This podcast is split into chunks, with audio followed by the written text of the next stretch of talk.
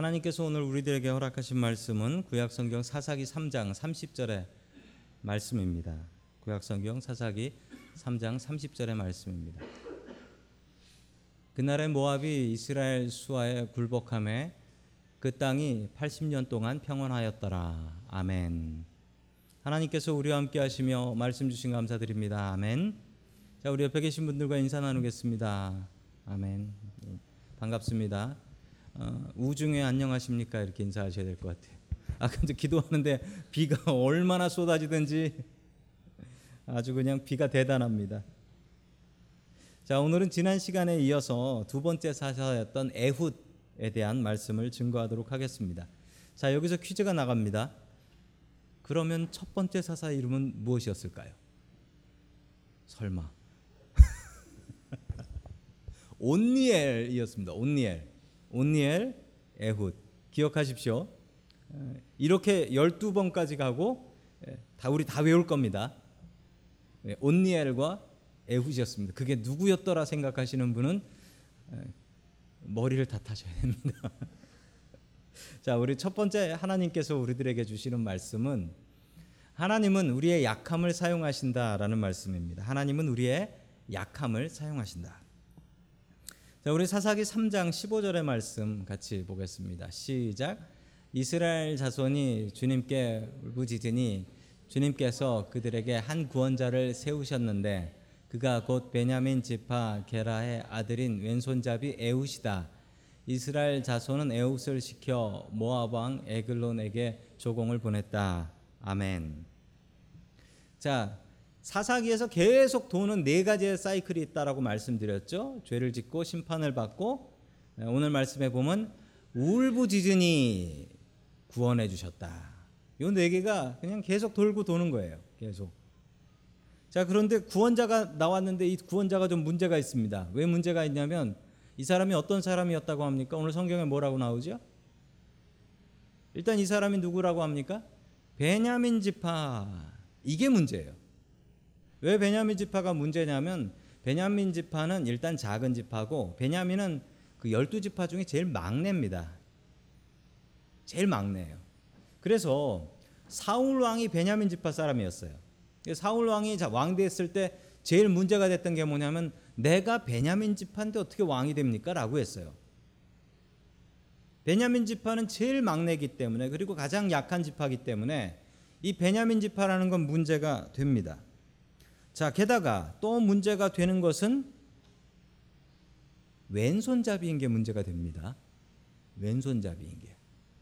왜 왼손잡이가 문제냐면 혹시 왼손잡이가 있으신가요? 있으실 거예요. 왼손잡이가 많이 있습니다. 실제로. 그런데 왼손잡이보다 오른손잡이가 많죠. 왜 그런지 아세요? 왼손잡이나 오른손잡이나 비슷한데 왼손으로 뭔가를 하면은 이게 한국말도 이상하잖아요. 이게 왼손이냐 뭐 그런 것 같잖아요. 그래서 왼손으로 잡으면 옛날에 어른들은 어떻게 했냐면 때렸어요. 때려가지고 고쳤습니다. 때려서. 영어로도 이런 말이 있습니다. 영어로도 sinister라는 말이 있습니다. 이 말의 뜻은 불길하다라는 뜻이죠. 불길하다. 그런데 이 불길하다라는 말의 원래 뜻이 뭐냐면 sinister의 뜻은 왼손잡이란 뜻입니다. 왼손잡이는 불길하다라는 생각까지 미국 사람들은 가지고 있었던 거죠. 자, 군대에서 왼손잡이는 어떤 대접을 받습니까? 군대 다녀오신 분들은 아실 겁니다. 군대에서 왼손잡이는 일단 한 대 맞습니다. 왜 맞냐면 군대에서 총을 주는데 그 M16 소총을 주는데 이 총 탄피가 오른손잡이용이에요. 그래서 오른손잡이용은 쏘면 탄피가 여기로 튀어나가게 돼 있어요. 그런데 이걸 왼손잡이용으로 왼손으로 잡으면 되지 하고 잡으면 그 뜨거운 탄피가 얼굴로 튀거든요. 그래서 군대에는 왼손잡이가 가면 일단 한 대 맞습니다. 맞고서 너 오른손으로 쏴라 라고 한 대 맞고 배우죠. 그리고 저도 훈련소 있을 때 이런 전설 같은 이야기를 들었습니다. 미군들은 왼손잡이용 M16 소총도 있다라는 얘기를 들어본 적이 있어요. 본 적은 없어요. 한국군은 그냥 왼손이면 일단 한 대 맞자. 그리고 오른손으로 바꿔라. 총은 오른손으로 쏘는 거다라고 배웁니다. 요즘도 그런데 옛날에는 어땠을까요? 옛날 이 베냐민 지파, 이 베냐민 지파라는 말 자체가 좀 웃긴 겁니다. 왜냐하면 베냐민, 이게 원래는 벤자민이라고 영어로 쓰잖아요. 근데 베냐민이라고 한글로 씁니다. 근데 이렇게 쓰면 안 돼요, 원래. 신학적으로는 이렇게 쓰면 안 돼요. 벤야민이라고 써야 돼요. 왜냐면 벤은 아들이란 뜻이고, 벤은 아들이란 뜻이에요. 그래서 벤허 하면 허의 아들이란 뜻이에요. 벤은 아들이란 뜻입니다. 야민은 뭐냐면, 야민은 오른손이란 뜻입니다. 오른손이나 힘. 그러니까 오른손에 힘이 있다라고 해서 오른손은 힘이란 뜻입니다. 베냐민 지파하면 뭐냐면 오른손의 아들이란 뜻이에요. 그런데 이 사람이 어때요? 왼손잡이에요. 이거 뭐 말장난도 아니고 베냐민 지파의 왼손잡이면 이건 놀림거리예요. 너 어느 지파가 어디냐? 베냐민 지파입니다. 근데 왼손잡이야. 그럼 이 사람이 얼마나 놀림을 당했겠습니까? 자, 그런데 이 왼손잡이라는 말을 제가 그 히브리 말을 좀 살펴봤더니 왼손잡이라는 뜻이 있고 또 더 나아가서 힘이 없는 사람이라는 뜻이 있고 또 더 나아가서 무슨 뜻이냐면 장애인이라는 뜻도 있어요. 오늘 성경에서는 이 에훗을 왼손잡이라고 아주 마일드하게 이야기를 했지만 성경 말씀을 상황을 잘 살펴보면 단순히 왼손잡이만은 아닌 것 같아요. 이 사람은 좀 힘도 없고 왜소하고 어쩌면 장애인일지도 모르는 그런 사람 같습니다. 자, 이런 사람은 지도자가 될 수가 없습니다. 에훗은 자신의 불리함을 너무 잘 알고 있었습니다. 그런데 이 불리함 때문에 하나님을 못할 줄 알았더니 하나님께서 이 불리한 사람을 들어서 사용해 주셨습니다. 하나님께서는 우리의 약함을 사용하십니다.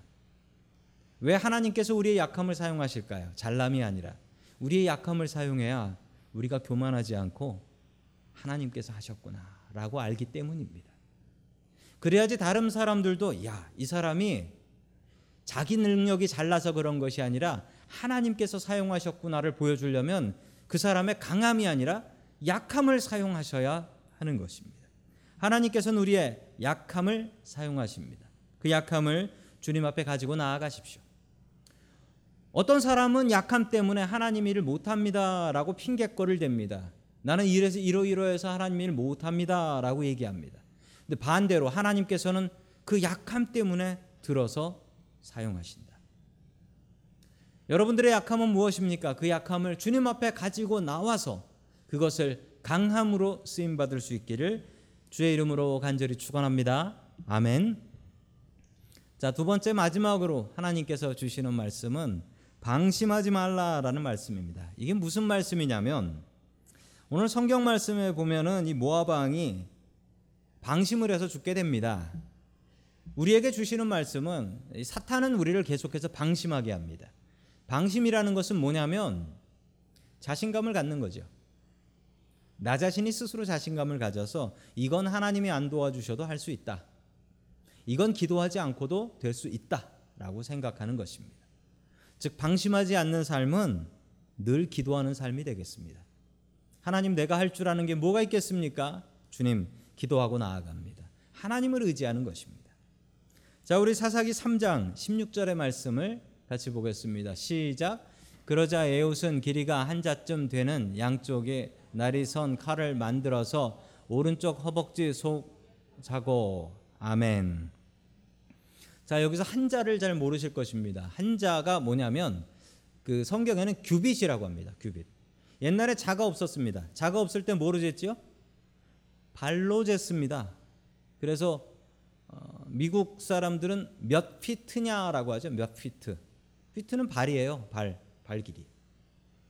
자, 규빗은 뭐냐면 이 유대인들은 발 길이로 하지 않고 손 길이로 했습니다. 이 규빗, 성경에 규빗이라는 게 나오는데 한글로는 한자라고 나와요. 이게 정확히 뭐냐면 여기 팔꿈치 끝에서 여기 손가락 끝까지 요 길이에요. 사람마다 다르죠. 뭐 팔긴 사람은 더 길고. 그래서 이 길이를 지금은 45cm 정도로 합니다. 45cm 정도. 그 영어로는 1 feet and half.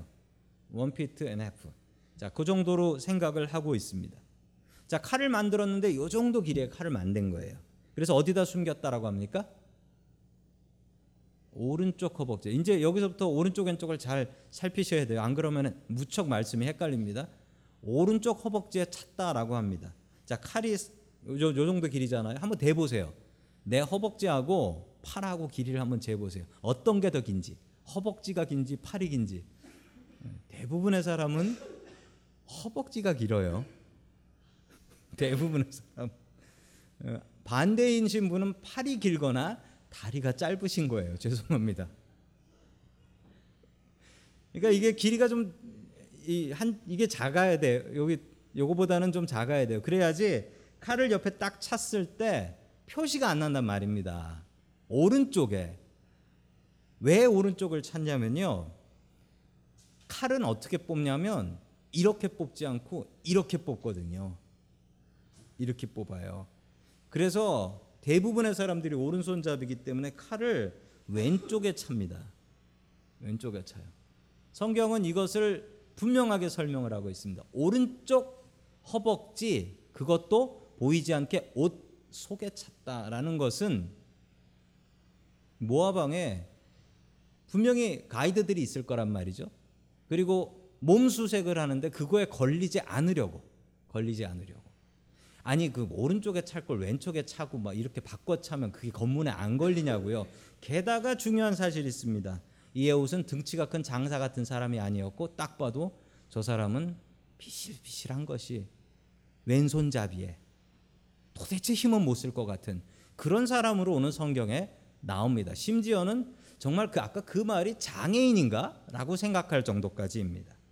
자, 계속해서 19절의 말씀을 같이 보겠습니다. 시작. 그러나 에훗 자신은 길갈 근처 돌 우상들이 있는 곳에서 되돌아와 에글론에게 임금님, 제가 은밀히 드릴 말씀이 있습니다 하고 아뢰었다. 왕이 모시고 섰던 부하 물러가라고 명령하자 그들은 모두 물러갔다. 아멘. 이 에훗의 역할이 뭐였냐면 아주 좋지 않은 역할이었는데, 이제 모압 왕한테 조공을 바치러, 세금을 바치러 가는데 그거 배달하는 사람인 거예요. 그러니까 얼마나 비참한 일입니까? 이 사람은 뭐 용사도 아니고 그냥 배달하는 아주 비굴한 사람인 거죠. 모압 왕한테 얘기합니다. 임금님, 은밀히 드릴 말씀이 있습니다. 분명히 돈에 관련된 얘기 같으니까 임금님이 옆에 있었던 부하들을 다 물러가라고 명령했다는 거죠. 자, 모압 왕이 큰 실수를 합니다. 그것은 바로 방심한 겁니다. 왜 방심했냐면 이 모압 왕은 아주 등치가 큰 사람이었다, 살찐 사람이었다라고 이야기를 하죠. 자기가 보기에도 이 뭐 에훗 정도는 자기 한 주먹거리도 안 된다라고 생각을 한 겁니다. 상대가 안 되니 뭐 옆에 있는 부하 없어도 된다. 너희들 비켜. 나 혼자 이놈하고 얘기하겠다. 그래서 자기의 부하들을 다 비키게 한 거예요. 자, 그리고 21절 말씀 같이 봅니다. 시작. 그때 에훗은 오른쪽 허벅지에서 칼을 뽑아 왕의 배를 찔렀다. 아멘. 이제부터는 무슨 드라마 같이 됩니다. 자, 그때 가까이 가니까 에훗은 왼손으로 오른쪽 허벅지에 칼을 뽑아서 왕의 배를 찔렀다라고 얘기하는 거예요. 전혀 상상하지 못했던 일이 벌어지게 된 겁니다. 이 방심하면 당하는 거예요. 방심하면 당하는 겁니다. 자, 자기 자신을 너무 믿었던 겁니다. 이 모압 왕이. 자, 계속해서 이 이야기가 좀 이제 징그러워집니다. 22절 말씀 같이 봅니다. 시작. 칼자루까지도 따라 들어가서 칼끝이 등 뒤로 나왔다. 에훗이 그 칼을 빼지 않았으므로 기름기가 칼에 엉겨 붙었다. 아멘. 자, 이제 칼에 찔렀다라고 하는데 어떻게 됐냐면 칼자루까지, 칼의 길이가 요만큼이었는데 칼자루까지 이제 들어갔다라는 거예요. 그러니까 칼이 등 뒤로 나왔다라는 얘기죠. 그러면 수학 잘하시는 분들은 계산을 하실 수 있을 겁니다. 배둘레가 얼마가 될지 계산하실 수가 있으실 거예요. 아주 살이 찐 사람이에요. 45cm짜리 칼이 이제 들어갔다라는 거죠. 모압 왕은 이렇게 허무하게 죽어버리고 맙니다. 그 다음 얘기는 더 당황스럽습니다. 24절 말씀 같이 봅니다. 시작. 에훗이 나간 후에 왕의 신하들이 들어와서 다락문들이 잠겼음을 보고 이르되 왕이 분명히 서늘한 방에서 그의 발을 가리우신다 하고 아멘. 읽었지만 서늘한 밤까지 나란 알겠는데 그의 발을 가리운다라는 말은 도무지 알 수가 없어요. 그래서 영어를 보니까 영어도 바로 그 말이네요. 네. 영어도 will live himself 이렇게 나오네요. 자, 이게 도대체 무슨 말인지 알 수가 없어요. 이 말이 무슨 뜻이냐면 우리 세번역 성경을 보면 답이 나옵니다. 세번역 성경을 보면 24절 뭐라고 나오지요? 용변을 보고 있었다라는 거예요. 그거를 아주 마일드하게 표현한 것이 발을 가린다라는 거죠. 발을 가린다. 왜 발을 가린다라고 표현을 하는 건지는 아실 수가 있어요. 왜냐하면 그 당시에는 바지가 아니었고 이렇게 긴 치마 같은 거였기 때문에, 원피스였기 때문에 일을 보려고 하면은 옷 때문에 발이 가려질 수밖에 없다. 왕이 자기 방에서 용변을 보고 있었다라는 것이죠. 부하들도 잘못 생각했습니다. 문 잠그고 용변을 보고 있으면 그 에훗이 같이 있었잖아요. 그러니까 의심을 하고 말로라도 임금님하고 물어봐야 되는데 뭐 평소에도 그랬듯이 문 잠그고 화장실 간 거다라고 생각하고 있었습니다. 그러자 자기의 왕은 그냥 죽어버린 것입니다. 자, 28절의 말씀 계속해서 봅니다. 시작. 나를 따르라. 주님께서 너의 원수 모압을 너의 손에 넘겨주셨다. 그가 이렇게 외치자 그들이 에훗을 따라 내려가 모압으로 가는 요단강 나루를 점령하고 한 사람도 건너가지 못하게 하였다. 아멘. 에훗이 모압 왕을 죽인 사실이 소문이 납니다. 그러니까 이스라엘 백성들이 그제서야 에훗을 리더로 생각하고 따르게 된 것입니다. 자, 그리고 어디를 점령했다고 합니까? 요단강 나루를 점령했다라고 하죠. 요단강 나루. 자, 요단강 나루가 어디냐면 화면을 보시면은 지금 이 모압 사람들이 어디까지 쳐들어왔냐면, 지난주에 기억하시는 분 계신가요? 어디까지 왔는가? 여리고까지 왔어요. 여리고를 점령한 거예요. 자, 여리고는 모압 사람들에 보면 요단강을 건너간 겁니다. 요단강은 지금은 그 동네 또랑같이 좀 작아요. 그런데 이게 원래 요단강의 이런 모습은 아니에요. 위에 댐 만들어서 그렇게 돼버린 거예요. 그리고 비 오는 철에 엄청나게 물이 많아집니다.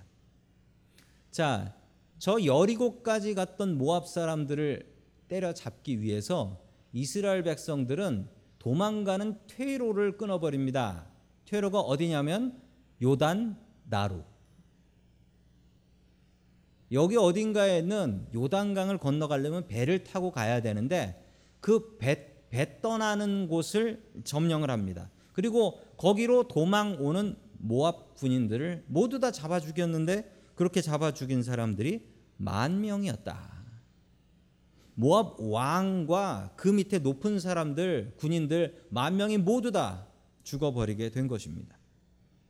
자, 그러고 나서 모압은 어떻게 됐을까요? 완전히 나라가 무너져 버립니다. 자, 30절 말씀 같이 계속해서 봅니다. 시작. 이날 모압은 굴복하여 이스라엘의 통치를 받게 되었고 그 뒤로 그 땅에는 80년 동안 전쟁이 없이 평온하였다. 아멘. 80년 동안 모압은 나라의 꼴을 이루지 못하고 살았다라는 것입니다.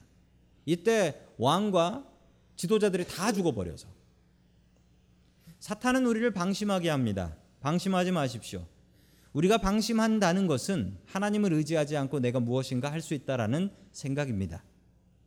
내가 이 정도는 기도하지 않고도 할 수 있다. 세상에 그런 일이 어디 있습니까?